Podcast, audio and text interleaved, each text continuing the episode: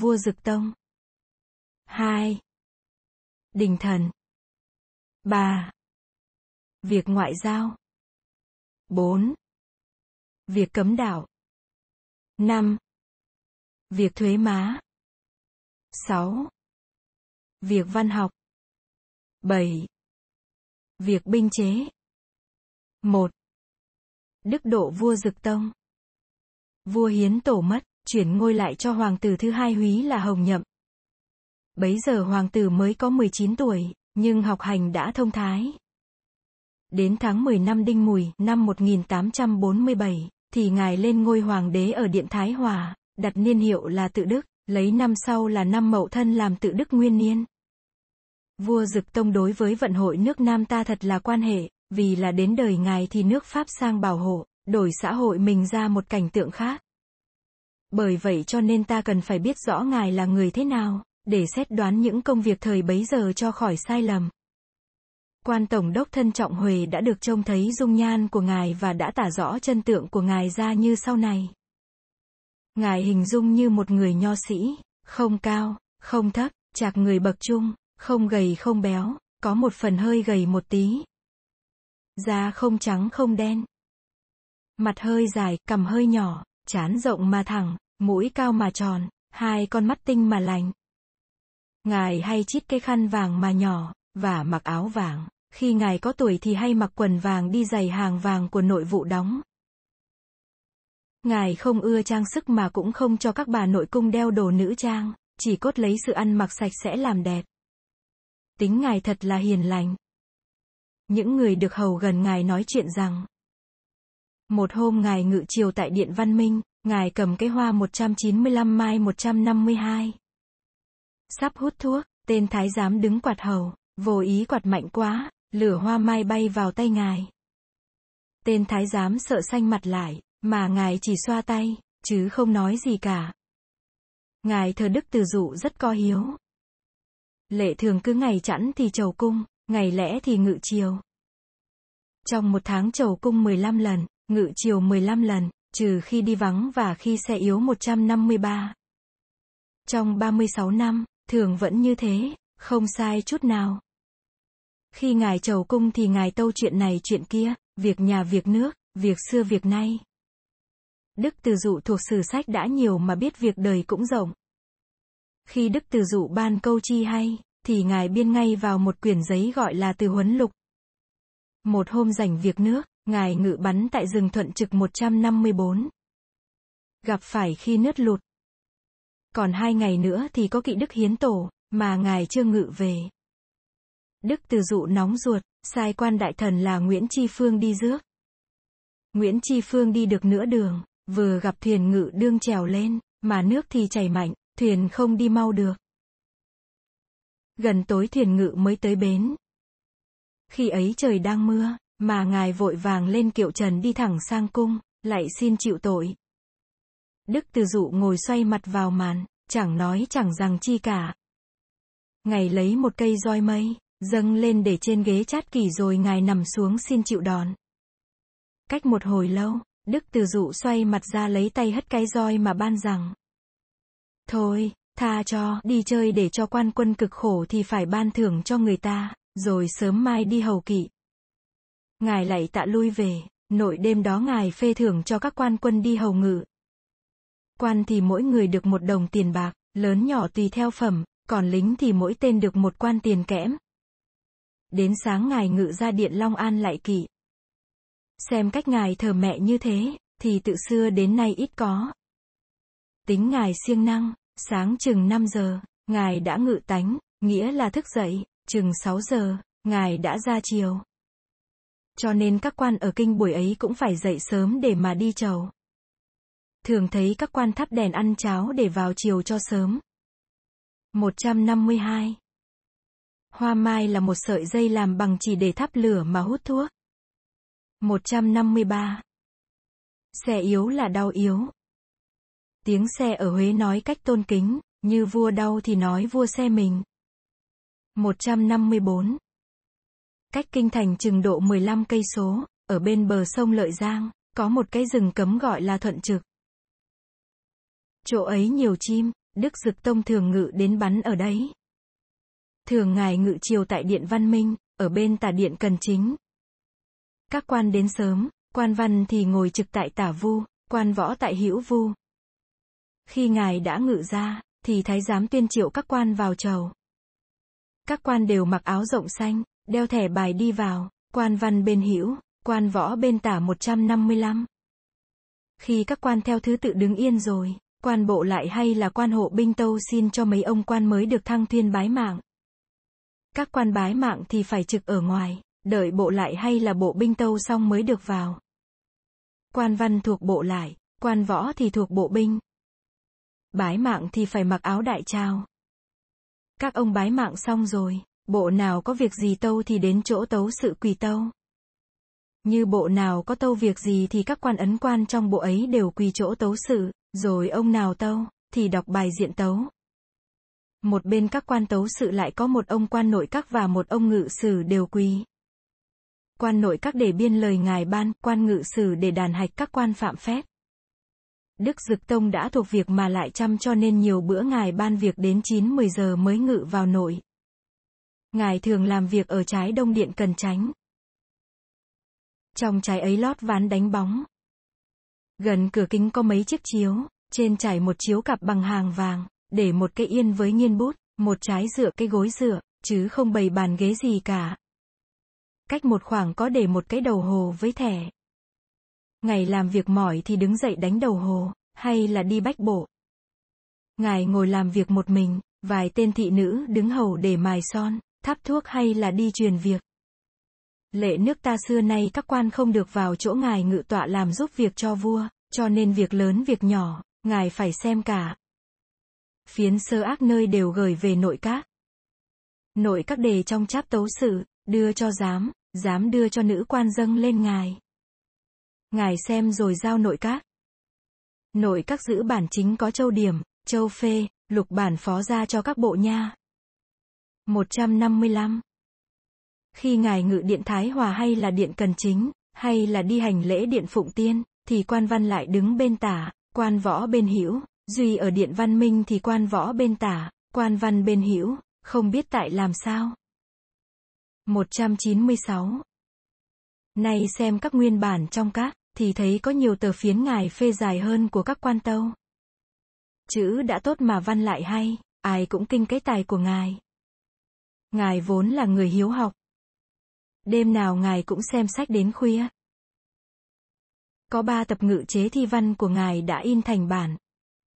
Ngài lại làm sách chữ nôm để dạy dân cho dễ hiểu, như là sách thập điều, tự học diễn ca, luận ngữ diễn ca, vân vân. Xem cái chân tượng của vua Dực Tông như thế, thì ngài không phải là người to béo vạm vỡ 156, mà cũng không phải là ông vua tàn ác bạo ngược như người ta thường nói. Chỉ vì ngài làm vua về một thời đại khó khăn, trong nước lắm việc, mà những người phò tá thì tuy có người thanh liêm như ông Trương Đăng Quế, ông Vũ Trọng Bình, trung liệt như ông Phan Thanh Giản, ông Nguyễn Tri Phương, ông Hoàng Diệu, vân vân. Nhưng mà các ông ấy đều là người cũ, không am hiểu thời thế mới. Và lại các thế lực lúc bấy giờ kém hèn quá, dẫu có muốn cải cách duy tân, cũng không kịp nữa, cho nên mọi việc đều hỏng cả. 2. Đình thần Đình thần là các quan ở trong triều giúp vua để lo việc nước. Nhưng lúc bấy giờ tình thế đã nguy ngập lắm, vì từ đầu thập cửu thế kỷ trở đi, sự sinh hoạt và học thuật của thiên hạ đã tiến bộ nhiều mà sự cạnh tranh của các nước cũng kịch liệt hơn trước. Thế mà những người giữ cái trách nhiệm chính trị nước mình, chỉ chăm việc văn chương, khéo nghề nghiên bút, bản đến quốc sự thì phi nghiêu, thuấn lại hạ, thương, chu, việc mấy nghìn năm trước cứ đem làm gương cho thời hiện tại, rồi cứ nghễu nghện tự xưng mình hơn người, cho thiên hạ là dã man. Ấy, các đình thần lúc bấy giờ phần nhiều là những người như thế cả. Tuy có một vài người đã đi ra ngoài, trông thấy cảnh tượng thiên hạ, về nói lại, thì các cụ ở nhà cho là nói bậy, làm hủy hoại mất kỳ cương, thành ra người không biết thì cứ một niềm tự đắc, người biết thì phải làm câm làm điếc, không thở ra với ai được, phải ngồi khoanh tay mà chịu. Xem như mấy năm về sau, nhà vua thường có hỏi đến việc phú quốc cường binh, các quan bàn hết lẽ nọ lẽ kia, nào chiến, nào thủ, mà chẳng thấy làm được việc gì ra trò. và thời bấy giờ, cũng đã có người hiểu rõ thời thế, chịu đi du học và muốn thay đổi chính trị. Như năm Bính Dần, năm 1866 là 156. Ta thường trông thấy có cái tranh vẽ một người to lớn vạm vỡ, mặt mũi dữ tợn mà mặc áo đội mũ không ra lối lăng gì cả, ở dưới cái tranh có chữ đề là vua tự đức. Cái tranh ấy chắc là của một người nào tưởng tượng mà vẽ ra chứ không phải là chân dung của ngài. Vì là thủa trước chỉ trừ những quan đại thần và những người được vào hầu cận, vua ta không cho ai trông thấy mặt, mà cũng không bao giờ có hình ảnh gì cả. Năm tự đức thứ 19, có mấy người ở Nghệ An là Nguyễn Đức Hậu, Nguyễn Trường Tổ, Nguyễn Điều đi du học phương Tây. Sau Nguyễn Trường Tộ về làm mấy bài điều trần, kể hết cái tình thế nước mình, và cái cảnh tượng các nước, rồi xin nhà vua phải mau mau cải cách mọi việc, không thì mất nước. Vua giao những tờ điều trần ấy cho các quan duyệt nghị. Đình thần đều lấy làm sự nói càn, không ai chịu nghe. Năm Mậu Thìn, năm 1868 là năm tự đức thứ 21, có người ở Ninh Bình tên là Đinh Văn Điền dâng tờ điều trần nói nên đặt doanh điền, khai mỏ vàng, làm tàu hỏa, cho người các nước phương Tây vào buôn bán, luyện tập sĩ tốt để phòng khi chiến thủ, thêm lương thực cho quan quân, bớt siêu dịch cho dân sự, thưởng cho những người có công, nuôi nấng những người bị thương, tàn tật, vân vân. Đại để là những điều ích quốc lợi dân cả, thế mà đình thần cho là không hợp với thời thế, rồi bỏ không dùng. Các quan đi sứ các nơi về tâu bày mọi sứ vua hỏi đến đình thần thì mọi người đều bác đi, cái gì cũng cho là không hợp thời. Năm Kỷ Mão, năm 1879 là năm tự đức thứ 32, Nguyễn Hiệp đi sứ Tiêm La về nói rằng khi người nước Anh cắt lợi mới sang xin thông thương, thì nước Tiêm La lập điều ước cho ngay, thành ra người Anh không có cớ gì mà sinh sự để lấy đất, rồi Tiêm La lại cho nước Pháp, nước Phổ, nước Ý, nước Mỹ vân vân. Đặt lĩnh sự để coi việc buôn bán. Như thế mọi người đều có quyền lợi không ai hiếp chế được mình. Năm Tân Tỵ năm 1881 là năm tự đức thứ 34, có Lê Đĩnh đi sứ ở Hương Cảng về, tâu rằng các nước Thái Tây mà Phú Cường là chỉ cốt ở việc binh và việc buôn bán. Lấy binh lính mà bênh vực việc buôn bán, lấy việc buôn bán mà nuôi binh lính. Gần đây Nhật Bản theo các nước Thái Tây cho người đi buôn bán khắp cả mọi nơi. Nước Tàu cũng bắt trước cho người ngoại quốc gia vào buôn bán. Nước ta, người khôn ngoan, lại có lắm sản vật, nên theo người ta mà làm thì cũng có thể giữ được quyền độc lập của nước nhà. Năm ấy lại có quan Hàn Lâm Viện tu soạn là Phan Liêm làm sớ mật tô việc mở sự buôn bán, sự chung vốn lập hội, và xin cho người đi học nghề khai mỏ. Giao cho đình thần xét, các quan đều bàn rằng việc buôn bán không tiện, còn việc khác thì xin đòi hỏi các tỉnh xem thế nào, rồi sẽ xét lại. Ấy cũng là một cách làm cho trôi chuyện, chứ không ai muốn thay đổi thói cũ chút gì cả. Nhân việc đó vua Dực Tông khuyên rằng các quan xét việc thì nên cẩn thận và suy nghĩ cho chín, nhưng cũng nên làm thế nào cho tiến bộ, chứ không tiến, thì tức là thoái vậy. Đến khi nước Pháp đã sang lấy đất Nam Kỳ, đã ra đánh Bắc Kỳ, tình thế nguy cấp đến nơi rồi, thế mà cứ khư khư giữ lấy thói cổ, hễ ai nói đến sự gì hơi mới một tí, thì bác đi. Như thế thì làm thế nào mà không hỏng việc được? Đã hay rằng vua có trách nhiệm vua, quan có trách nhiệm quan, dẫu thế nào vua Dực Tông cũng không tránh khỏi cái lỗi với nước nhà, nhưng mà xét cho xác ly, thì cái lỗi của đình thần lúc bấy giờ cũng không nhỏ vậy.